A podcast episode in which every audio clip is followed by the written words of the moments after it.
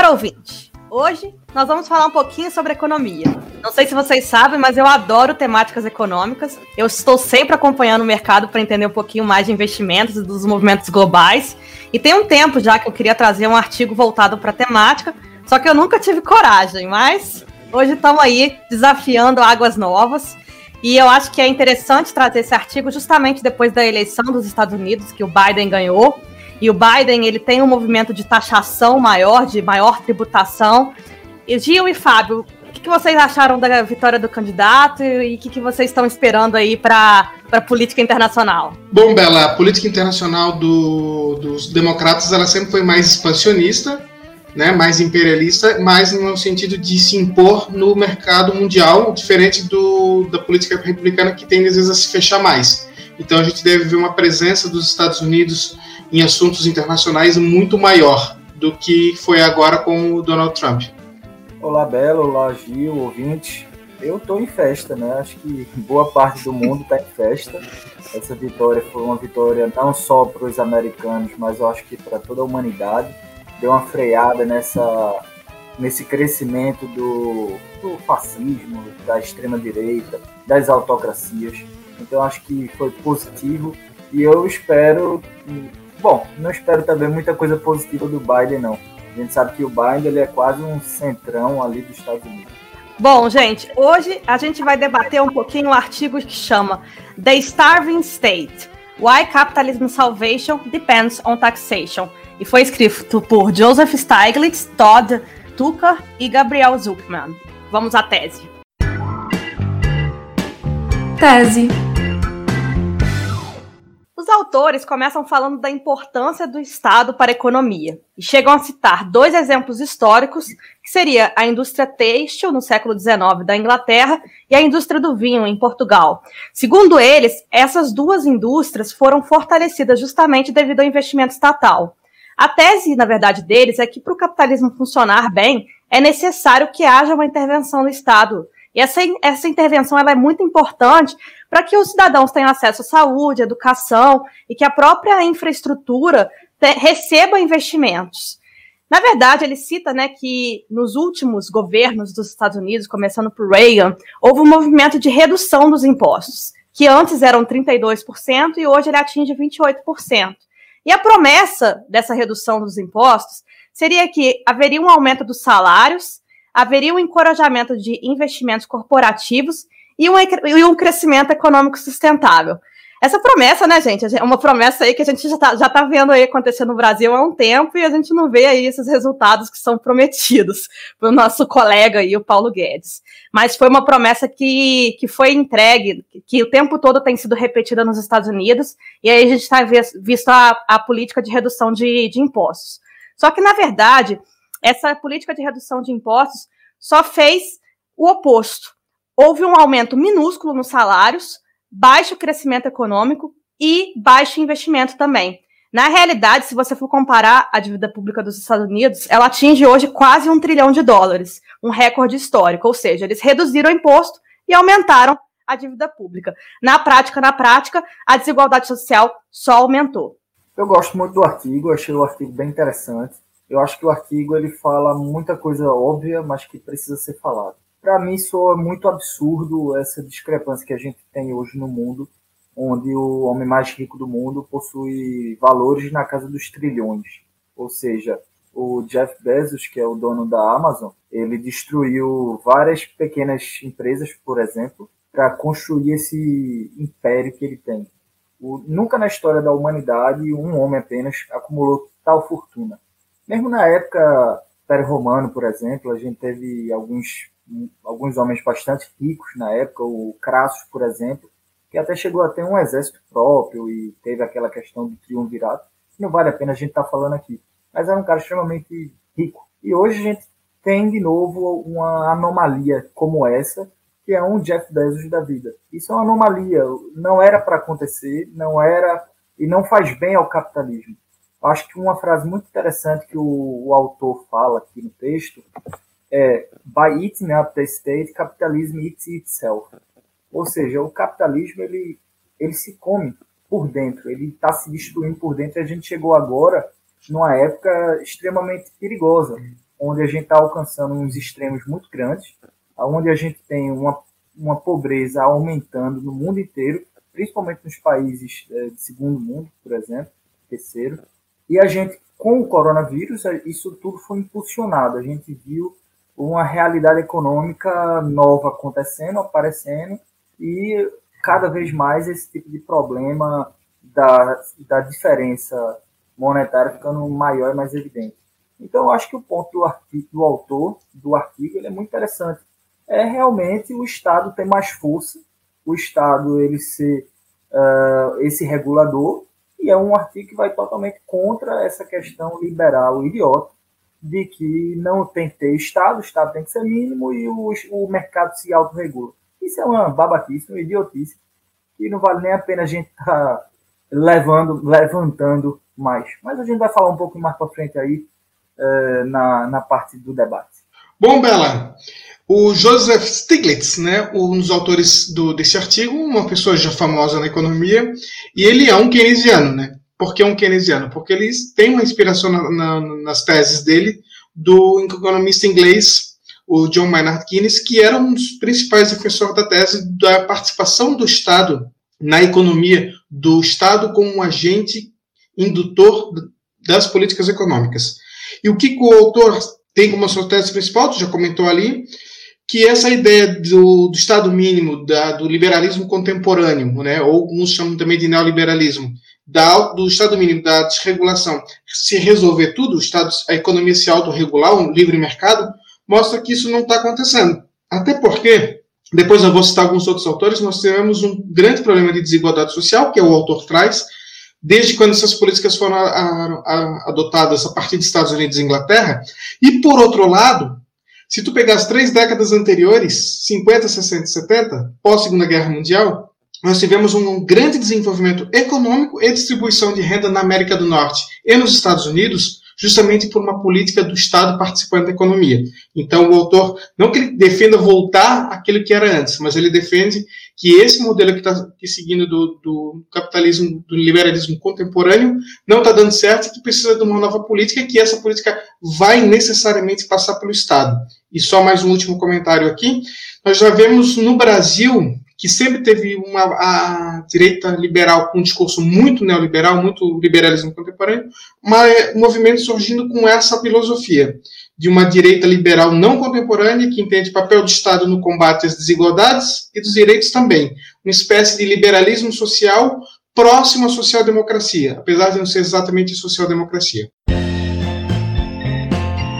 Antítese. O artigo fala bastante sobre a ausência de tributação relacionada ao aumento da desigualdade social, né? E ele já traz alguns exemplos para poder falar sobre isso. Ele falou do aumento da fatia da desigualdade social, por exemplo, a quantidade de pessoas de riqueza concentrada na mão de poucos, que só aumentou com o tempo. O que vocês acham dessa tese? A falta de tributação aumenta mesmo a desigualdade? Eu acho que vocês concordam pela tese de vocês, mas eu queria que vocês trouxessem mais exemplos aí para isso. Então, Bela, vamos lá. Não é eu que digo isso. Quem diz isso é um economista francês que fez um livro que foi um dos mais comentados dos últimos anos sobre economia, que é o Thomas Piketty, e o livro é O Capital no Século XXI. E para quem se interessa pelo assunto, mas não tem, às vezes, tanta afinidade com economia, eu sugiro começar com Economia da Desigualdade, também é um livro dele. Os dois livros são muito interessantes e eu vou dar aqui uma série de recomendações hoje no podcast. Justamente por isso. O que aconteceu no mundo foi, a partir dos anos 80, a teoria do Estado mínimo neoliberal começa por Estados Unidos e Inglaterra, com inspiração ali na escola de Chicago. A mesma escola de Chicago do senhor Paulo Guedes, onde ele estudou, faz com que tenha um boom do crescimento econômico, só que esse crescimento econômico não gerou a combate à desigualdade. Pelo contrário, aumentou a desigualdade social. O Piketty traz isso em números, ele não acha, ele não defende isso, ele mostra em números que isso aconteceu. Então, é bem importante dizer isso. Houve esse crescimento da desigualdade social, e eu estou falando de países desenvolvidos, eu estou falando de Europa e Estados Unidos. Me aparenta ser bastante óbvio isso, né? Se você não taxar, os ricos vão ficar mais ricos. Isso é a tese do autor, né? Os ricos vão ficar mais ricos, eles vão acumular mais fortuna, e como é que essa economia vai ser aquecida, alimentada? se a classe mais pobre não está consumindo. É um certo problema dentro do próprio sistema capitalista. Você está acumulando a fortuna de um lado, o senhor capitalista está acumulando um determinado nível de fortuna, enquanto que a classe operária não está conseguindo comprar. Então, a gente está produzindo mais e produzindo um certo número, as pessoas não conseguem comprar porque não tem dinheiro para comprar e a economia esfria. Quando a gente estava, quem é um pouco mais velho aí lembra, quando chegou a crise econômica no Brasil, o Lula foi na televisão e disse, vão para a rua comprar, vão gastar, vamos fazer a economia movimentar. E a gente conseguiu, por aquele período, adiar um pouco a crise econômica. Acho que vocês dois lembram desse fato. E isso é basicamente por quê? Porque se a gente está indo comprar, a gente está movimentando a economia. Hoje a gente vive uma época no Brasil bastante complicada. As pessoas estão com medo, a classe média começou a juntar dinheiro.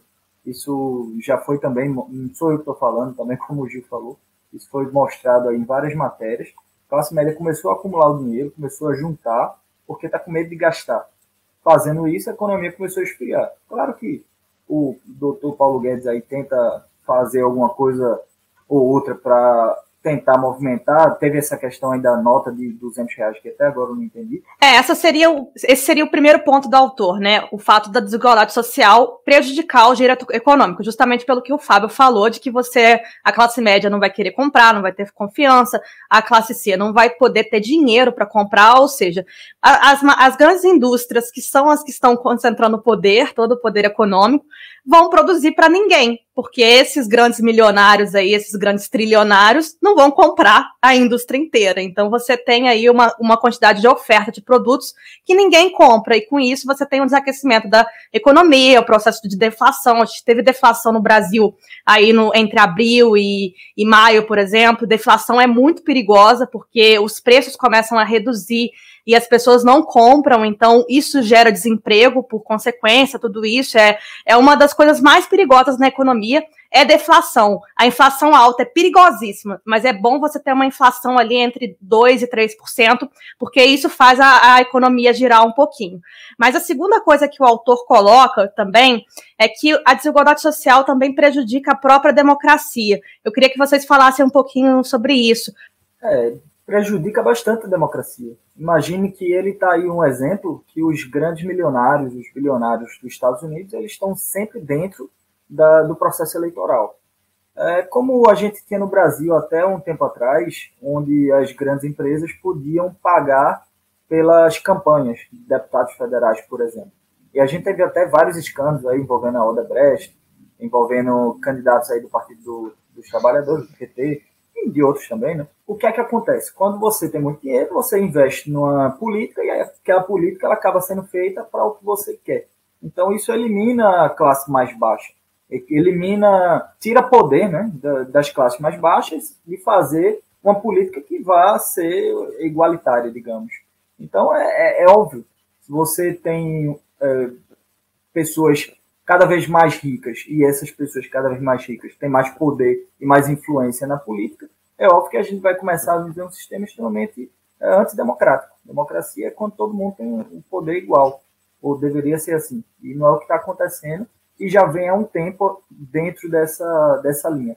Claro que a gente está muito melhor, e nesse ponto eu acho que a gente está muito melhor do que acontecia há 100 anos atrás nos Estados Unidos, por exemplo. Hoje ainda tem esse tipo de grandes famílias nos Estados Unidos controlando a política, mas eu acho que está muito melhor. A desigualdade social e a crise econômica na Alemanha gerou o nazismo. Tá, não que seja só isso, mas com certeza foi um fator decisivo para o partido extremista assumir o poder.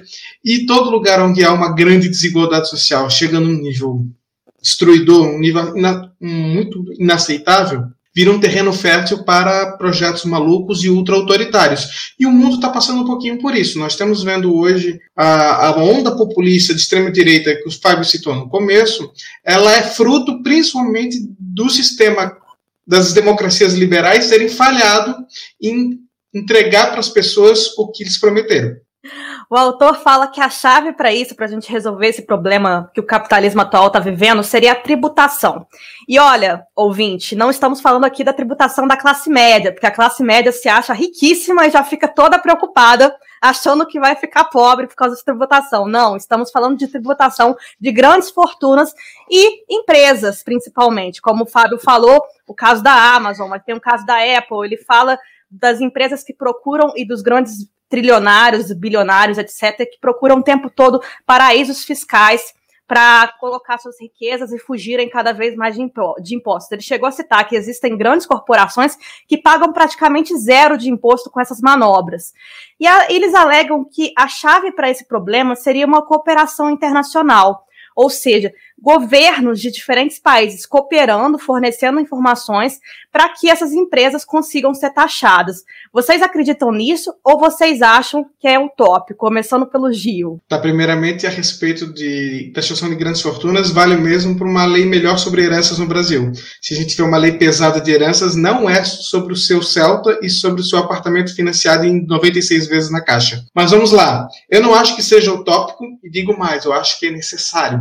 Por que é necessário? Porque hoje nós temos, além desses paraísos fiscais que acabam sendo o destino de países que tentam fazer uma política mais progressiva de impostos, nós temos uma China que quebra todas as regras do jogo, porque é uma ditadura, é tudo controlado, eles conseguem com uma facilidade muito maior, até pelo tamanho do país, controlar os preços de uma forma muito mais eficaz.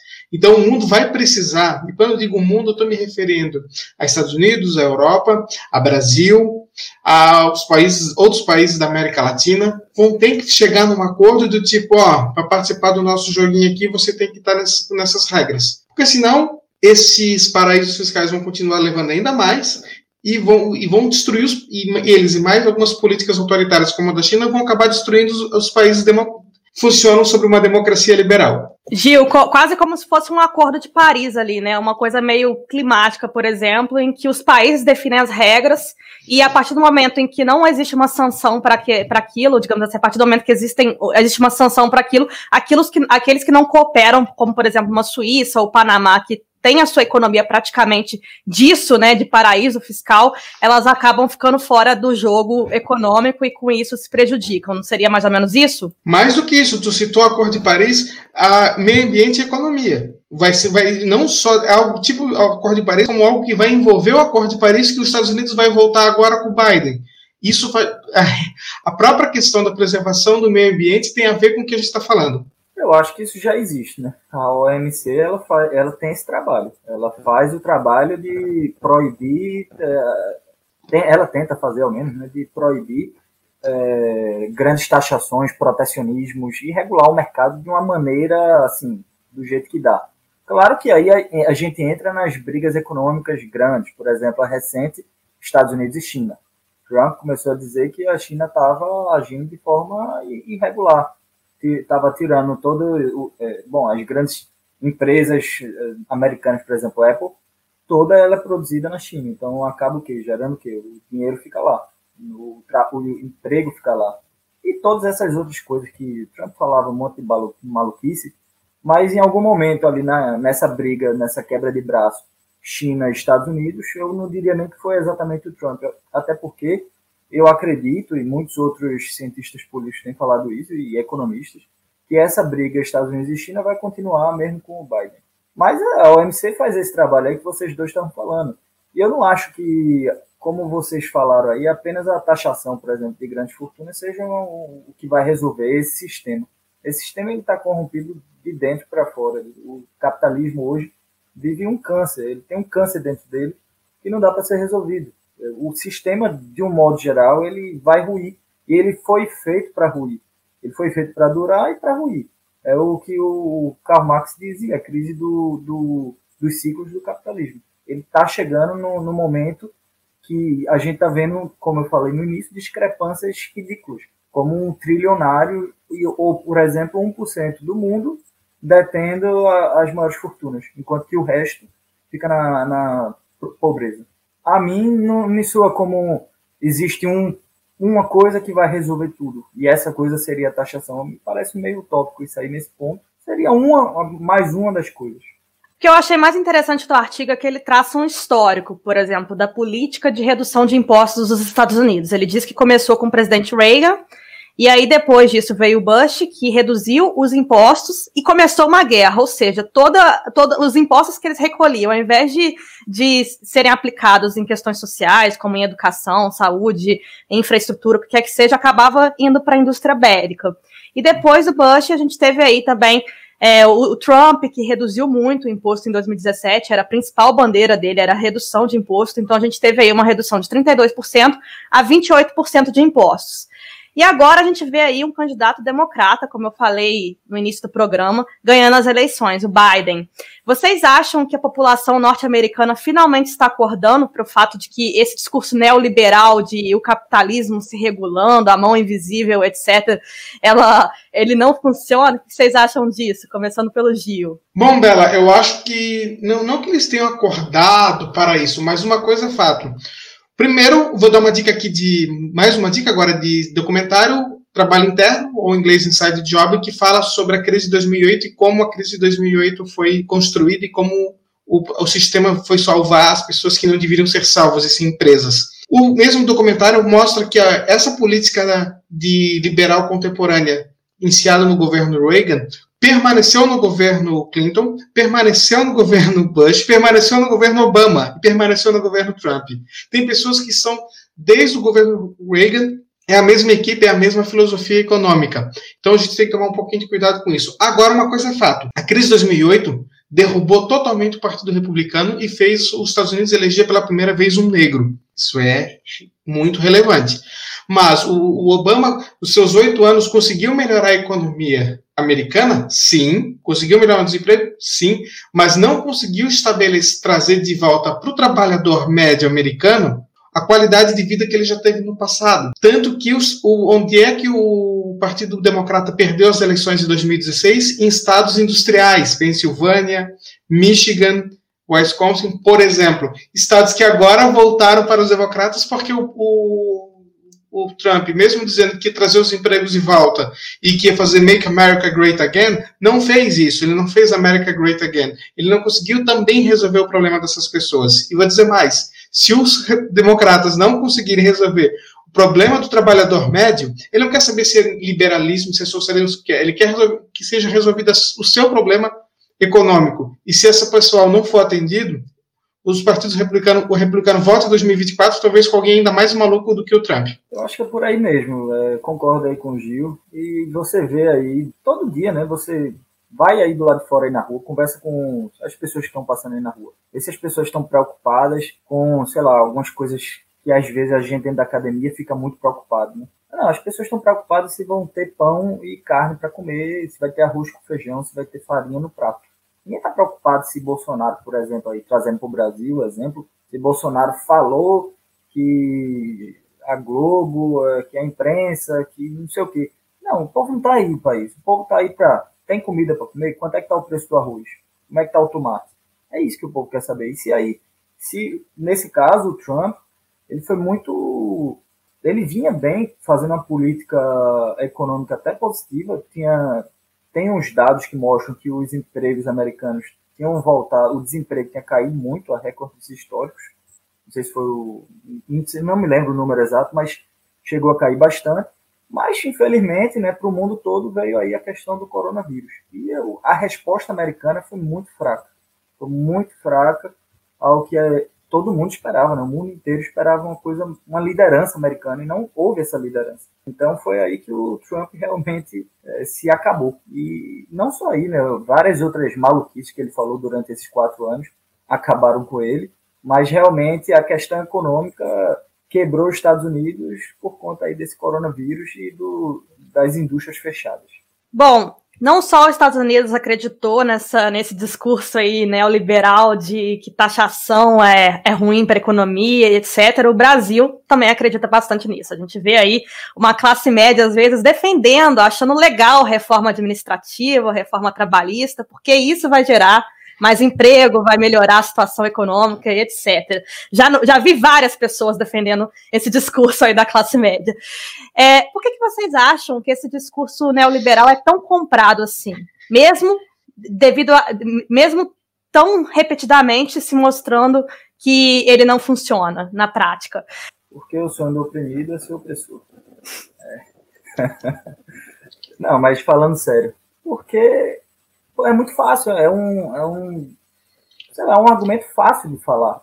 Ah, vamos cada um se trabalhar forte e muito, e vai ser rico, milionário e tal, e eu não quero ter minha fortuna taxada. Ou, às vezes o cara não tem nada, às vezes o cara tem, sei lá, até tem dinheiro, tipo, sei lá, tem um Corolla, um apartamento bom, se juntar toda a fortuna do cara, o cara tem aí uns 2, 3 milhões. E esse cara acha que ele é milionário, esse cara acha que ele tá dentro dos 1%.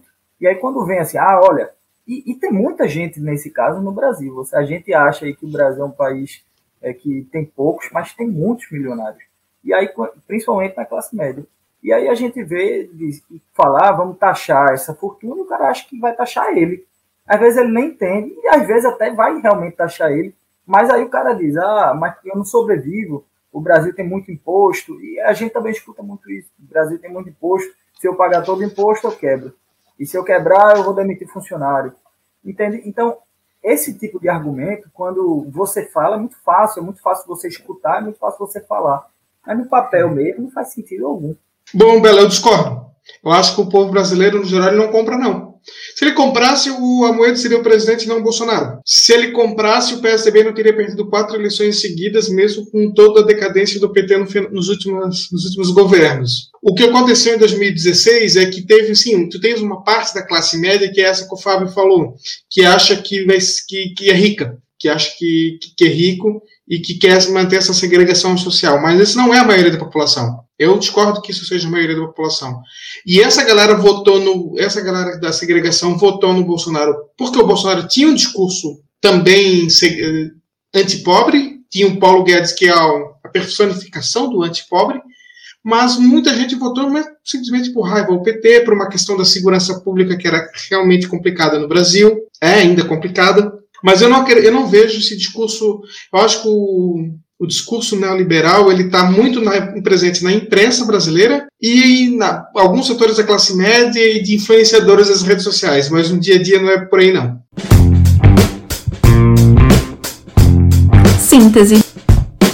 Bom, eu concordei com o artigo, achei ele muito interessante, gostei bastante do argumento do autor, e eu acho que é um artigo bem legal para quem quiser saber um pouquinho mais sobre economia. Ele está em inglês, sei que nem todo mundo consegue ler inglês, mas quem tiver a possibilidade de ler esse artigo, eu indico a leitura, porque foi um artigo que não foi publicado em revista acadêmica, foi publicado em uma revista comum mesmo, então está bem acessível para a população leiga, tanto que a gente mesmo aqui do Dialéticas conseguiu entender, nenhum de nós somos formados em economia e conhece do assunto tão profundamente assim, mas foi um podcast bem interessante, porque é sempre importante debater desigualdade social, que aumenta no mundo inteiro e não só no Brasil, né? E está cada vez mais evidente que a gente precisa de políticas econômicas cada vez mais igualitárias, com políticas públicas de distribuição de renda e etc. E volto a dizer nessa minha síntese, assim como falei na síntese do episódio anterior, votem direitinho, as eleições municipais estão chegando aí, então aproveitem esses dialéticas aí que estão discutindo sobre assuntos políticos para refletirem sobre os candidatos de vocês e sobre o que vocês querem para a cidade de vocês. Por minha síntese, eu vou repetir que a ascensão da extrema-direita no mundo nos últimos anos é fruto principalmente das democracias liberais não conseguirem entregar para a população o que elas prometeram com as suas políticas. E isso ocorre muito devido a essa ilusão de que o mercado desregulado, o capitalismo puro e selvagem vai trazer prosperidade a todos. Isso é uma utopia.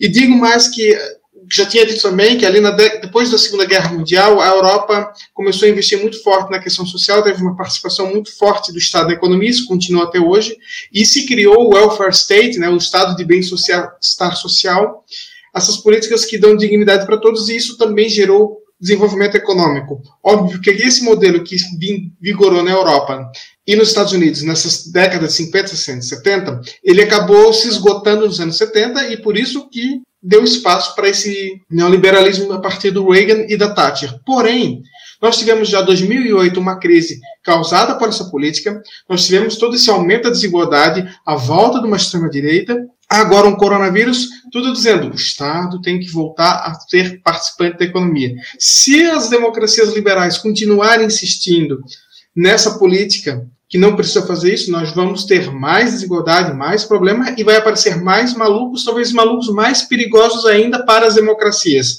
Aí eu pergunto, será que a gente vai precisar de mais uma guerra para entender que as ideias da escola austríaca, eu já li Friedrich Hayek, essas ideias da escola austríaca são utópicas, muito mais utópicas do que o anarquismo, do que o comunismo?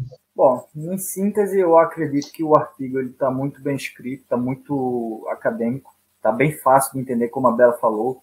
Nós que não somos economistas, nós entendemos e podemos trazer esse debate. Eu acho que o artigo está interessante, o artigo traz uma ideia muito central. O artigo ele não é contra o capitalismo, tá? Se você aí até agora não entendeu esse ponto, nenhum de nós três aqui somos exatamente contra o capitalismo, mas somos principalmente contra o que o capitalismo é hoje, essa anomalia que existe hoje. Isso não era para estar acontecendo. E é mais ou menos o que o artigo finaliza na conclusão, o autor falando disso, que os estados ele tem que ter a sua parte desse lucro. E para isso tem que existir a taxação. Um estado forte, taxando as grandes fortunas, vai ter mais dinheiro. Com esse dinheiro dessas taxas, ele vai dar um bem-estar maior aos seus cidadãos. É mais ou menos o que o Giovanni falou agora. Aqui na Europa tem essa questão do bem-estar. Isso a União Europeia ela tenta massificar bastante e trazer bastante para os seus Estados-membros. Aqui em Portugal, há pouco tempo atrás, a gente teve também uma crise e a Troika tentou fazer e montar uma organização melhor do modelo econômico que eles estavam vivendo aqui. Alguns discordam, alguns concordam. O que é fato é que foi feito um trabalho em cima disso, vindo da União Europeia. Então, eu acho que o artigo é muito interessante, o artigo é bem positivo, e eu não sei exatamente, eu não poderia dizer nunca que isso seria realmente a solução, apenas essa taxação. Eu acho que apenas do jeito que está, não está certo. E eu acho que você, ouvinte que está escutando, concorda comigo. Autor da semana. Oi, meu nome é Lucas Soares, sou estudante de Economia pelo UFMG e hoje eu fui convidado para trazer algumas dicas de leitura a respeito do papel do Estado na economia. O primeiro livro seria O Estado Empreendedor, da Mariana Matsukata, uma excelente economista, livro muito bem conceituado e premiado, no qual estabelece uma análise a respeito do papel do Estado no desenvolvimento de tecnologias essenciais para setores da economia moderna, estando por trás do sucesso até mesmo de gigantes do mercado como a Apple. Nesse livro, o autor então faz uma oposição às ideias austríacas e neoliberais, de um Estado inerte, de um parasita burocrático, sendo uma leitura essencial para a compreensão da economia atual. Uma perspectiva mais histórica, eu recomendo A História da Industrialização no Século XIX, por Vânia Cury, no qual ela narra as experiências de industrialização em diversos países, da Grã-Bretanha ao Japão, estabelecendo paralelos, mostrando diferenças, tendo como tópico primordial o papel do Estado em cada um, ou a ausência dele. E de um ponto de vista mais claro, recomendo Capitalismo, Socialismo e Democracia, uma das obras mais importantes da carreira de Schumpeter, no qual ele demonstra seu ceticismo a respeito da eficiência, até mesmo da existência de uma concorrência perfeita e, em seu lugar, desenvolve a tese das práticas monopolistas, que, segundo Schumpeter, conferem o real dinamismo da economia capitalista e o qual depende, em grande parte, da ação do Estado para se manter. Por hoje é só. Valeu, gente! Bom, gente, muito obrigada pela discussão, adorei o episódio, eu acho que foi um episódio belíssimo. O nosso podcast, infelizmente, vai chegando ao fim, mas semana que vem temos mais. Obrigada, Gil, pela sua participação. Eu queria, então, recomendar um podcast chamado Praia dos Ossos, da Rádio Novelo, que é a mesma produtora dos podcasts da revista Piauí. Conta sobre o assassinato de uma mulher nos anos 70 pelo namorado, Angela Diniz, pelo namorado, que era conhecido como Doca Street. E a Branca Viana, que é a jornalista que comanda o podcast, ela fez uma pesquisa de quase 2 anos e resgatou todo o assunto e mostra como é essa cultura do machismo e da violência contra a mulher no Brasil. São 8 episódios, é um podcast maravilhoso e quem se interessou por esse assunto deve ouvir. Ah, legal, obrigada, Gi, pela recomendação. Vou com certeza colocar aí na minha lista, que eu não conhecia. Mas, Fábio, conta pra gente, qual vai ser o tema? Bom, vamos trazer aí um artigo chamado Electoral College Bias and the 2020 President Election. É um artigo para a gente falar exatamente sobre esse colégio eleitoral americano, sobre a metodologia que eles adotaram lá nos Estados Unidos na eleição. Isso aí vai ser interessante porque nos últimos dias a gente viu muitos brasileiros, o mundo inteiro, né, na verdade, parou para ver a contagem de votos e saber quem é o novo presidente dos Estados Unidos. Eu acho que é interessante a gente abordar essa questão também de uma forma acadêmica. Então é isso aí que a gente vai trazer. Obrigado pelo debate, Gil. Obrigado, Bela. E breaking news, saiu então o resultado final da votação em Nevada de 2016. Não, tô brincando. Bom, gente, o Dialéticas vai chegando ao fim. É uma produção independente, produzida por brasileiros doutorandos em comunicação na Universidade da Beira Interior, Portugal, e na Johannes Gutenberg, na Alemanha. Roteiro, gravação e edição, distribuição e gestão das redes sociais são divididos entre nós três integrantes do projeto. Você pode deixar a sua opinião nas nossas redes sociais, @dialéticas, tanto no Instagram quanto no Twitter, ou por e-mail, podcast@dialéticas.com. Para quem não sabe, você também pode nos assistir. Então, assine aí a nosso YouTube e veja lá o nosso rostinho bonito, porque a gente também gosta de se exibir um pouquinho. Mas, enfim, siga a gente no seu tocador de podcast favorito e até semana que vem. Beijos!